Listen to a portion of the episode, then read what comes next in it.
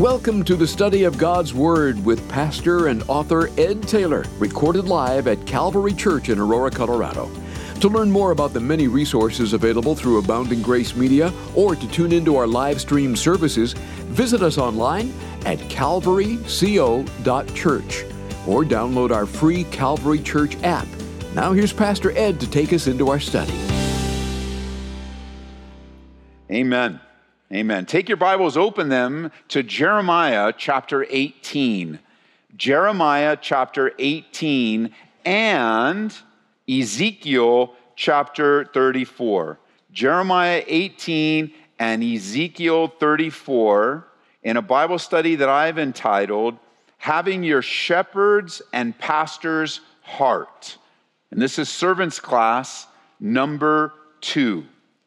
Now, serving alongside of your pastor and shepherd, Jesus, it's very important you recognize that your pastor is the chief shepherd, Jesus himself. All of us as servants and pastors and leaders are under shepherds. We all serve the chief shepherd together. When we serve alongside of our pastor and shepherd, Jesus, it's vital that we have his heart. His pastor's heart. Let me give you insight a little bit on what that looks like from Jesus' own lips. You can just jot it down. I'm going to read it to you from the New Living Translation, John chapter 10, beginning in verse 11. Listen to what Jesus says, John 10, 11 and following. I am the good shepherd. The good shepherd sacrifices his life for the sheep. A hired hand will run when he sees a wolf coming. He will abandon the sheep because they don't belong to him, and he isn't their shepherd. And so the wolf attacks them and scatters the flock. The hired hand runs away because he's working only for the money and doesn't really care about the sheep. I am the good shepherd. I know my own sheep, and they know me, just as my Father knows me, and I know the Father, so I sacrifice my life for the sheep. Jesus makes a clear distinction between a shepherd's heart and a hired hand, or you might hear this word as you read it in the New King James, a hireling. And there's a big difference between the two. They may appear to be the same for a while, but when serving doesn't line up with their motives or danger approaches like a wolf, Jesus says the hired hand runs away. Not only does the hired hand run away, but the hireling abandons the flock. When things get tough, the hireling runs away. But Jesus says, even if things get tough, I've already sacrificed as a shepherd. I'm going to take care of the flock. And that's what's expected of us here. It is necessary that it's necessary that you have a pastor's heart, not that you be a pastor. When you hear pastor's heart, you can easily dismiss yourself, like last time in our previous study together, where the word minister can throw you. Well, I'll never be a minister, or I'll never be a pastor, so these things don't apply to me. No, that's not true. The word minister just means servant, and pastor just means shepherd. You don't have to have the title or the role or the position, but you must have, if you're going to take care of the shepherd's flock, then you better have his heart. There's nothing less is acceptable that you cultivate that heart. I believe if we're going to serve God by serving his people, a pastor's heart is something to start praying for right now. Just asking God to make you more like him and to help you see the church and people like he does. We learned last time that it's very encouraging to know that God will use anyone. He doesn't use perfect people. None of us are perfect. There's never been a perfect person, but God will use anyone. God does use anyone. God will use you as you yield yourself to him. He's preparing you for it, shaping you and molding you. A great picture of that is in Jeremiah chapter 18. In Jeremiah chapter 18, in the ministry life of Jeremiah, he was told to go to the potter's house. And there he would see an example which would prepare him to hear a word from God. He's in the midst and serving, in the middle of his ministry, he's serving a resistant and rebellious nation. And in this season, he says, go down to the potter's house, and there he's going to notice something. And here's what I want you to notice. There's a lot of different angles to take this section of Scripture, but here's an angle I want you to consider. I want you to consider the care and concern of the potter. I want you to think through the care and concern of the potter, of what he does with the clay and how careful he is taking that lump of clay and making it into something useful that has great usefulness. Useful and usefulness. Notice with me in verse 1 of chapter 18. The word which came to Jeremiah from the Lord, saying, arise and go down to the potter's house, and there I'll cause you to hear my words. Then I went down to the potter's house, and there he was, making something at the wheel. And the vessel that he made of clay was marred in the hand of the potter. So he made it again into another vessel, as it seemed good to the potter to make. Then the word of the Lord came to me, saying, O house of Israel, can I not do with you as this potter? Says the Lord, look, as the clay is in the potter's hand, so are you in my hand, O house of Israel. Three parts to this true story. Three parts that will help us understand the heart of the Father. Number one is the potter. And the potter here represents God. The potter is there at the wheel, which is the second part, the wheel. The wheel was the tool that he used. And the wheel was useful when it was spinning and spinning and spinning. Sometimes it would spin very fast. Sometimes it would spin very slowly. But as it spun, it would move the clay, which is the third part. So the potter represents God. The wheel represents life and life circumstances. And then the clay, not very valuable, very, very common. The clay, it represents you and me. It's very common. There's a lot of clay. But in the potter's hands, don't miss that. Everything that's happening in the potter's house is happening at the direction of the potter. And he says it a couple of times. The clay is in the potter's hands. Yeah, the clay doesn't have much value. It's very common. And yet in the hands of a skilled potter, it becomes a vessel that is both useful and has great utility or usefulness. And what a picture of our lives. Very common. Most of us, we were living our lives, in rebellion to God. And then God took that lump of clay and plopped it on the wheel and began to fashion and mold our lives. This is the illustration that's given to Jeremiah as a message to the rebellious nation. Check out the potter, see what he's doing, and here's the word of the Lord. And the word of the Lord was, O Israel, can I do with you as with this potter? It's a statement of God's sovereignty, God's right. He has the right to deal with the nation just as much as the potter has a right to deal with the clay.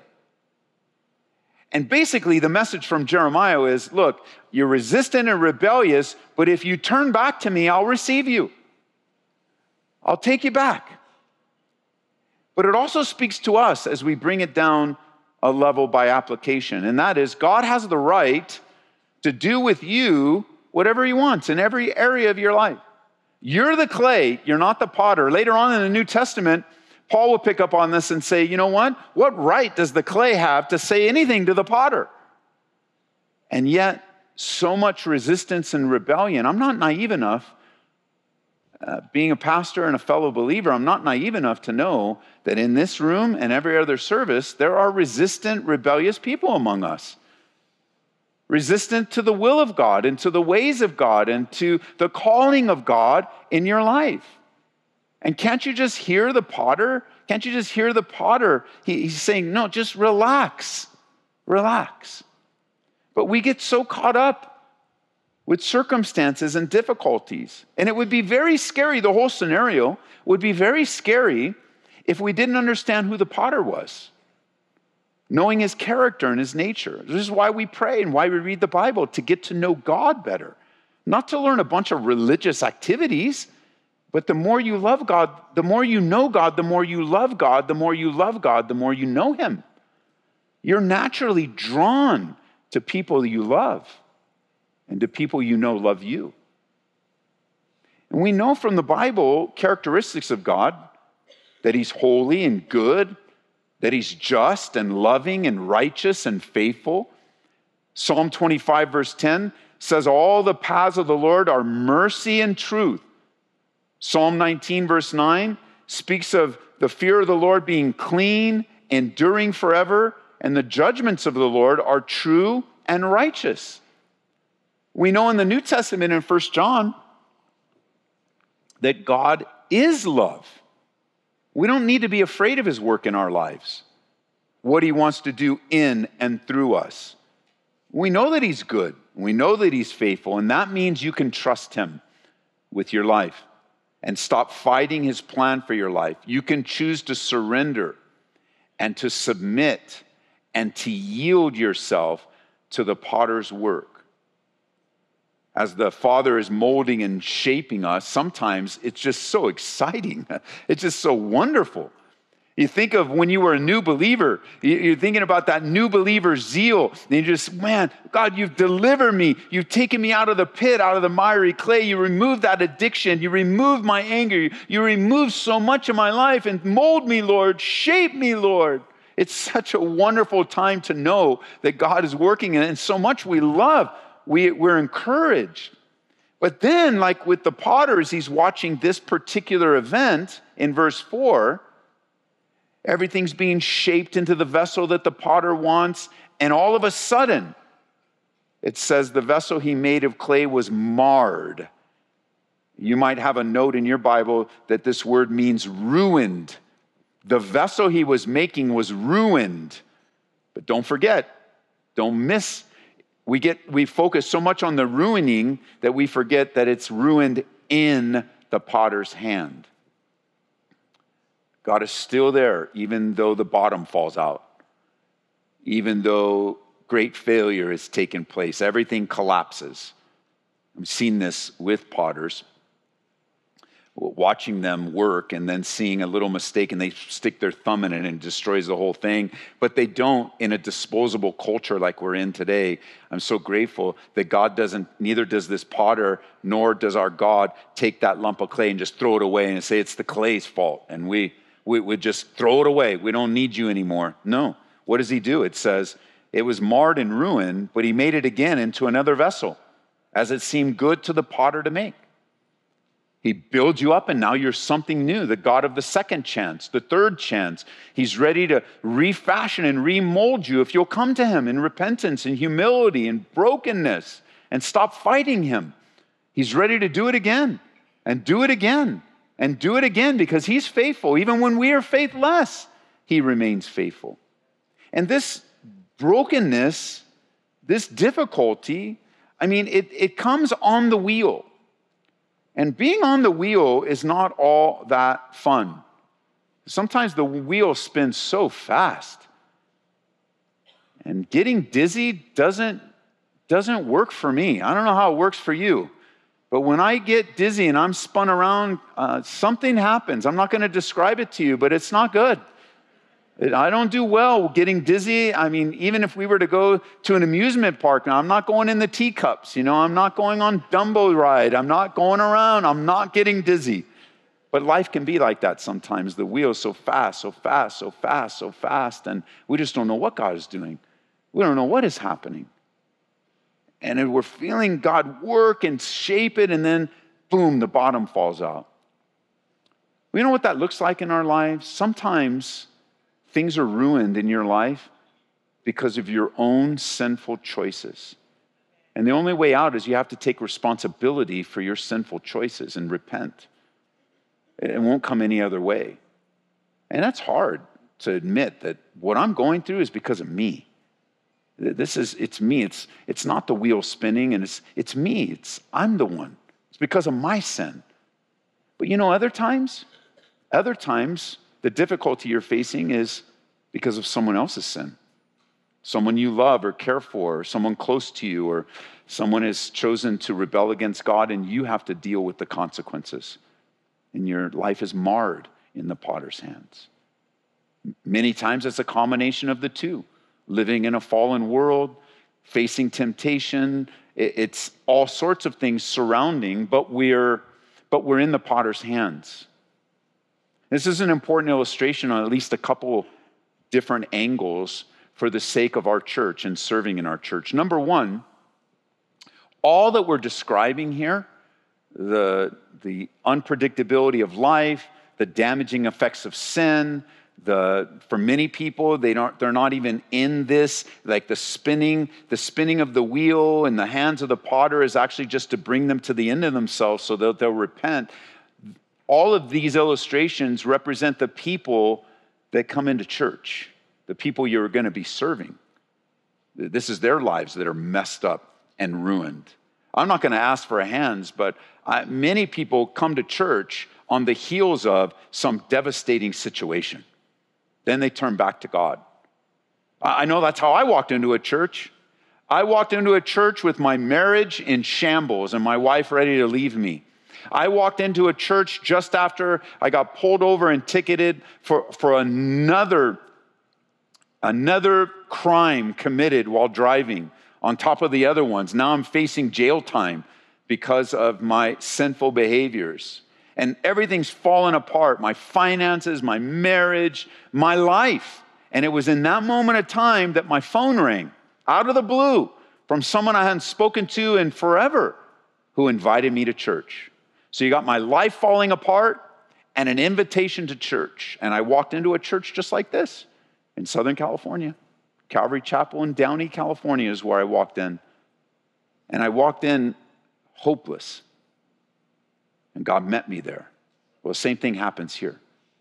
You may be here today because that different circumstances, same end. You don't know what to do with your life. The world, what it promised, didn't really give you anything.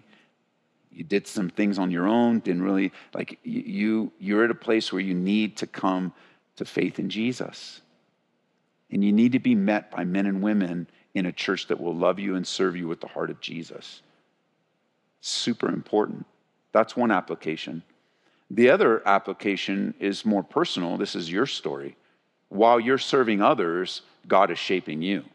Serving others gives exponential growth in your spiritual life. You grow very, very quickly when you learn to sacrifice yourself and think of others more highly than yourself. When you start to schedule your life around other people's needs and not your own needs. When you're patient with others, when you show preference to others, when you walk in humility, God grows you up very quickly. You're not like the hireling that when things get tough, you just run away and abandon the sheep. No, you're in it with them because we're sheep too. And we're not going to run away and we're not going to abandon, but we're going to stay with you. We're going to be used by God in your life. And it's very important that you step into serving because that's a place where you will grow quickly. Not only that, there's a third illustration I think is important, especially when it comes to being marred and built up into something else. And that is, no matter the condition of your life today, believer or unbeliever, God is not finished with you. He is still working. He's not through with your life, not even close. Sure, it might be a real mess right now, not where you really thought you would be or what you expected at this stage in life, but God is still at work. And the process begins all over again as he remakes us into new vessels that please him. Hey, Jeremiah is coming and going, look, Israel, God wants to do a new work, but he's not going to be able to do it without your cooperation. And it's a beautiful thing about the clay is the clay on the potter's wheel doesn't have legs and can't run away. Like, I don't want this anymore. I don't want anything to do with you, God. There's nothing. Once you're plopped on the wheel, you're going to be exactly what God desires you to be. And as he shapes and molds you, it's a beautiful picture. God wants you to be moldable and soft in his hands. Because if a person has a hard heart and stubbornly resists God, then God has a right to deal with that stuff, that stubborn, stiff clay. So don't resist him. Micah chapter 6 and verse 8, the Bible says, "He has shown you, O man, what is good, and what does the Lord require of you, but to do justly, to love mercy, and to walk humbly with your God." Another illustration of moldability with the potter comes to us from Isaiah. In Isaiah chapter 45, verse 9, listen. "Woe to him who strives with his maker. Let the potsherds strive with the potsherds of the earth. Shall the clay say to him who forms it, 'What are you making?' Or shall your handiwork say, 'He has no hands?'" Now again, theologically, theologians over the years have made this to say and to be something really much more complicated than it really is. God is saying, "I'm ready to work in your life. Don't resist me. Enjoy my work." And I know it can be difficult and hard and sin will wreck it, but I'll rebuild you. I'll work with you. You submit yourself, you surrender, and I'll work with you. And that's the beautiful work of the ministry in our church. And you can see how important it is. You've got to have the heart of God, because people come in really hurt and broken and messed up over years of this stuff. Pastor's heart. What does it look like? Well, we see a little bit of insight from Jesus, but I want to show you something in Ezekiel 34. Would you turn there? It's to the right of Jeremiah, just a few pages, Ezekiel chapter 34. We want to serve with a pastor's heart. Remember, you don't need to be a pastor to have a pastor's heart. When I think of a heart of pastor or a heart of Jesus, I think of compassion, care, concern, someone that sees needs, wants to help, doesn't wait to be asked to do something, someone that's selfless, someone that's self-sacrificial, someone that's learning to live a life of self-denial. A heart that's soft, moldable, pliable by God. A heart that is connected to the Holy Spirit, being led by the Holy Spirit. And here in Ezekiel 34, we see, first of all, what a pastor's heart is not. He starts with the negative. Again, Ezekiel, another prophet of God, speaking on behalf of God, has a very strong word of rebuke and indictment to this group of spiritual leaders using the illustration of shepherds. So notice with me in verse 1. "And the word of the Lord came to me, saying, 'Son of man, prophesy against the shepherds of Israel. Prophesy and say to them, thus says the Lord God to the shepherds, woe to the shepherds of Israel who feed themselves. Should not the shepherds feed the flocks? You eat the fat, clothe yourselves with wool, you slaughter the fatlings, but you don't feed the flock.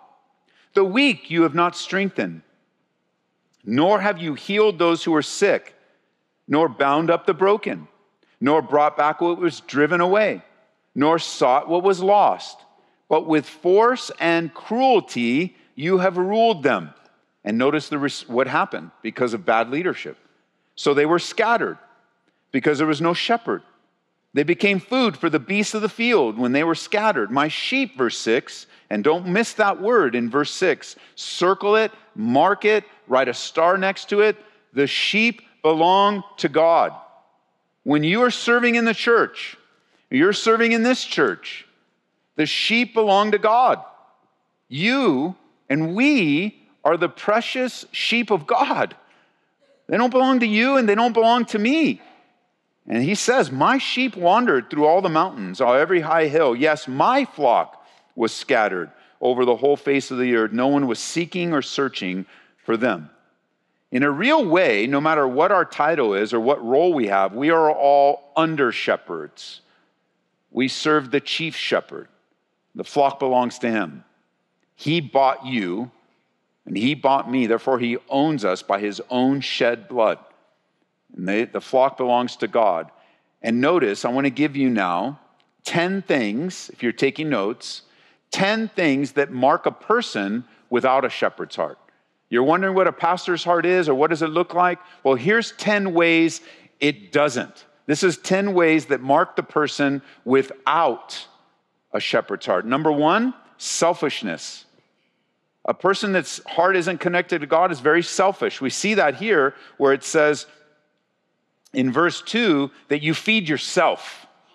You fed yourself. It's the indictment is they fed themselves and not the flock. They don't care about other people's needs. They're selfish. Number two, they used people.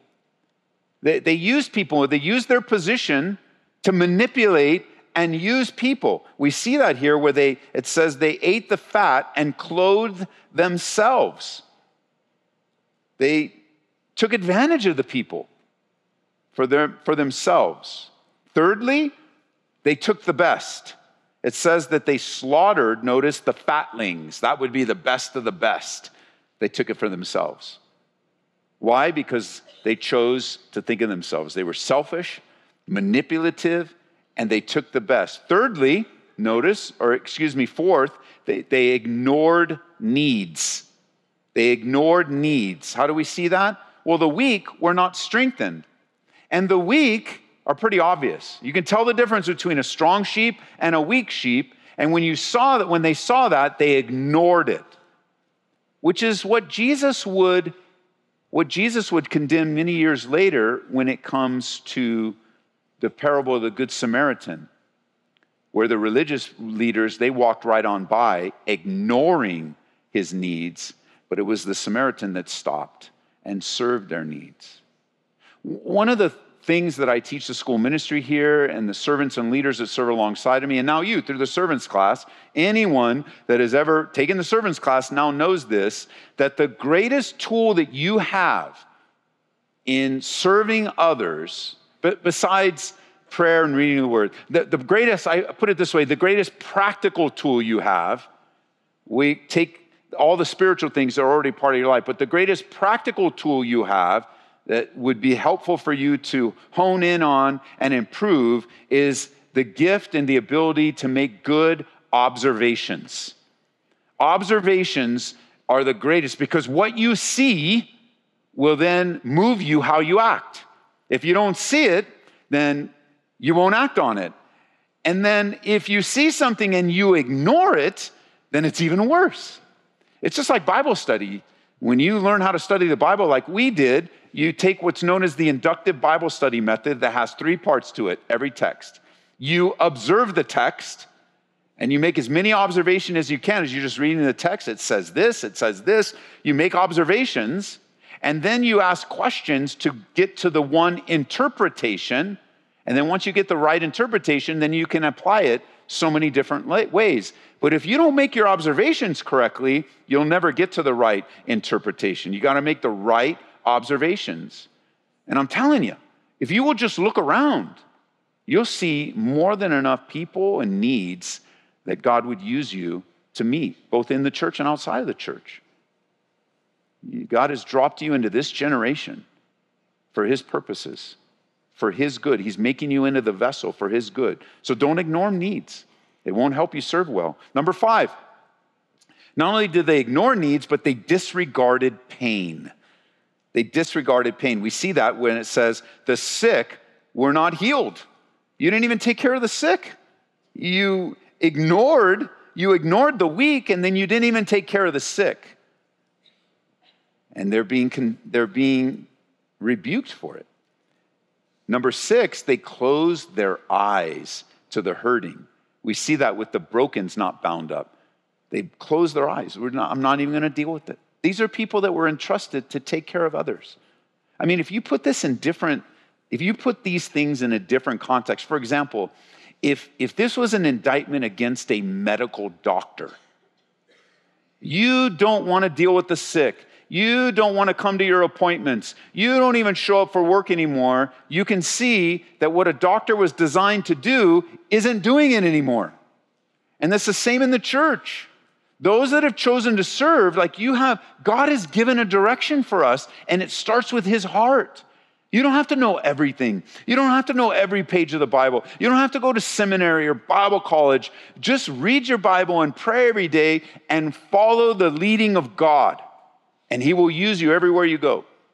You don't want to be on the other side of this, where you close your eyes. Number 7, another indictment was they paid no attention.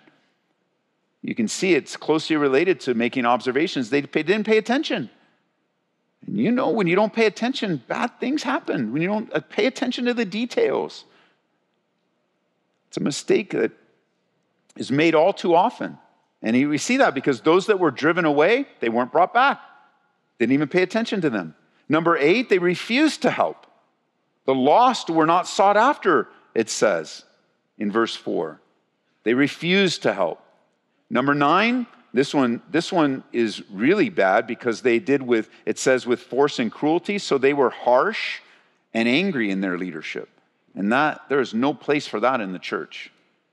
Now, I can say definitively there is no place for that in this church. The people of God are to be served in the patience of God and the love of God. And nobody, starting here with all the rest of us, has permission from God to be harsh or cruel to the people of God. Just not going to happen here. It's not from the Lord. And the number 10, another thing that they were condemned for, and they're rebuked, is because of their carelessness. Their carelessness. Selfish, manipulative, took the best, ignored needs, disregarded pains. They closed their eyes to the hurting. They paid no attention. They refused to help, were harsh and angry and careless. How would you like to attend a church with leaders and servants like that? Come to our church. We are the worst people in the whole neighborhood. We won't care for you. We'll take advantage of you. I mean, even a lost world expects more from the church than that. And how does God use us that way? He drops in us his heart. And if I had to summarize, like in a very quick, short little phrase, what a pastor's heart starts with or how it grows, it would be this, that you just care. You just care. You care about your relationship with God, and you care for others. How did Jesus say? Love the Lord God with all your heart, soul, and mind. Love your neighbors yourself, that you care. Because if you care, then you will be open. If you care for the person, maybe today you were sitting there and during the songs, the person next to you was crying. Well, God could use, if you care, God could use that care to reach out to the person sitting next to you and find out what's happening. Or you might be with someone and they're just, not paying attention and they don't really care what I'm saying and they're waiting to see what time. If you care, that may lead you to ask some questions later today. It's like, are you all right? Because you seem really uncomfortable today because you care. And it's not just for the sake of information. It's because you care. It's because you care about their soul. It doesn't care if they pay attention to Bible study or if they even like the church. You care about their soul. It's the soul that matters. And when you care, everything's opened up. God will show you things you've never seen before. He'll reveal things about people that you'll never known before. He'll give you the words. You're like, well, I don't know what to say. Jesus said, don't worry about it. I'll give you what you need in the moment. Just get to the moment and I'll give it to you. The bottom line in ministry, serving in this church, is that you care, that you love God, you love your neighbor. Serving God here is not about titles. It's not about positions. It's not about power. It's not about climbing any kind of ladder or being more important than other people. It's not found in canvassing for position, dropping some political power play. It's not about making a name for yourself or drawing people to yourself. We are learning in the servants class that serving is about serving, dying to yourself, self-sacrifice, taking the lower position no matter what title you might have, what responsibility you might have. And here are some things to think about as we close in your personal life about developing your pastor's heart. 4 simple things. Number 1, are you faithful? Are you a faithful person? Because faithfulness is a hallmark of God. Number 2, are you available? Are you available? God to us is always available. That's He's attentive to our needs. Now, are you available? Faithful, available. Thirdly, are you teachable? Are you teachable? Because we always have something to learn. We're always going to be growing from glory to glory and strength to strength. And are you humble when you need to be corrected? Or you got to learn something because you made a mistake, and there's going to be a lot of mistakes serving God. Are you teachable? Because God is ready to instruct us. And number four, are you spiritual? Not a poser, not just putting on airs, but you have a real relationship with God, and you're growing in that relationship. You now seek first the kingdom of God and his righteousness, and then all these things will be added unto you. One more scripture. Turn over to Luke's gospel now in the New Testament in chapter 4. Luke chapter 4. Jesus comes into the town of Nazareth. Spent his life, the first years of his life growing up here. He comes back home. He was brought up, it says, in Luke chapter 4, verse 16. And as custom, he came into the synagogue.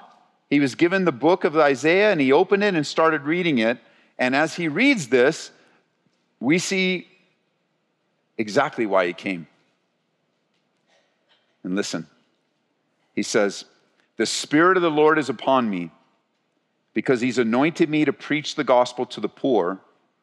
He sent me to heal the brokenhearted, to preach deliverance to the captives, recovery of sight to the blind, to set at liberty those who are oppressed, and to preach the acceptable year of the Lord." It sounds almost point for point against what was condemned in Ezekiel 34. This is the purpose of the church on the earth today.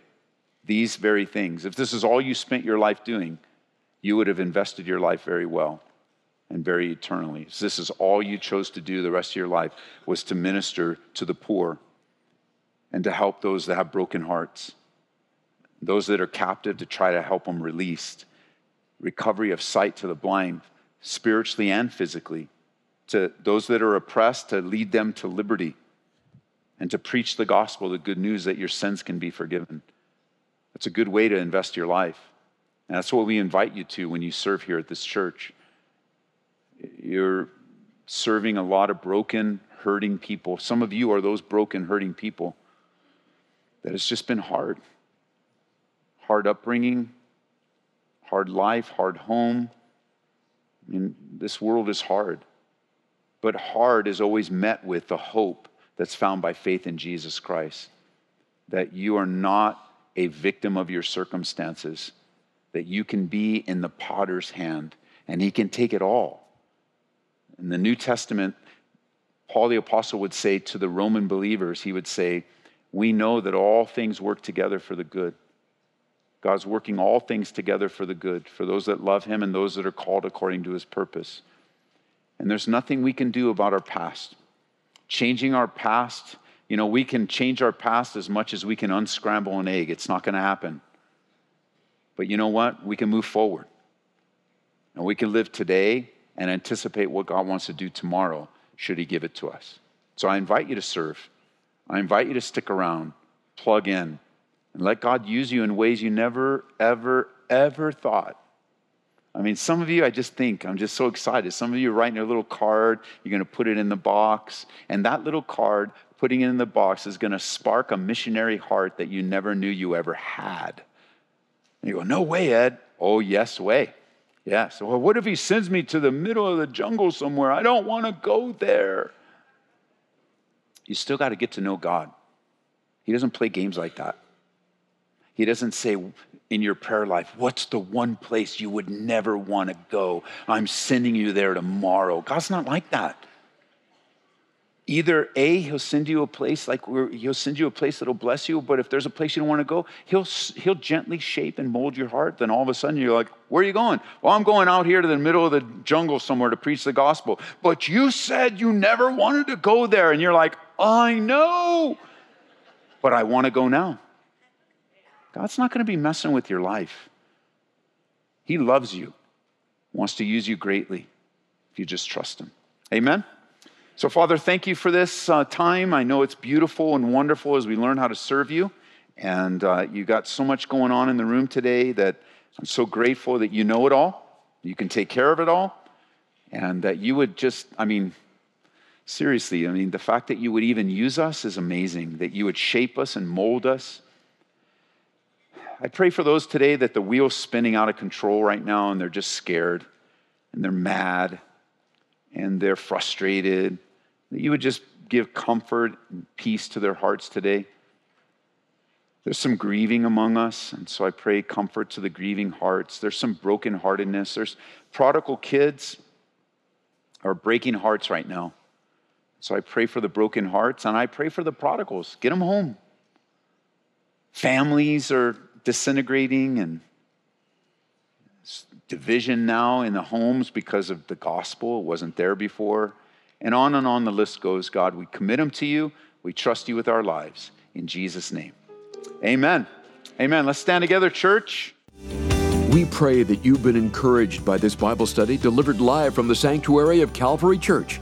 For prayer, call us at 877-30-GRACE.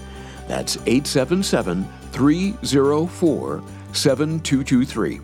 To listen to this message in its entirety or to join us for our live stream services, visit us online at calvaryco.church or download our free Calvary Church app.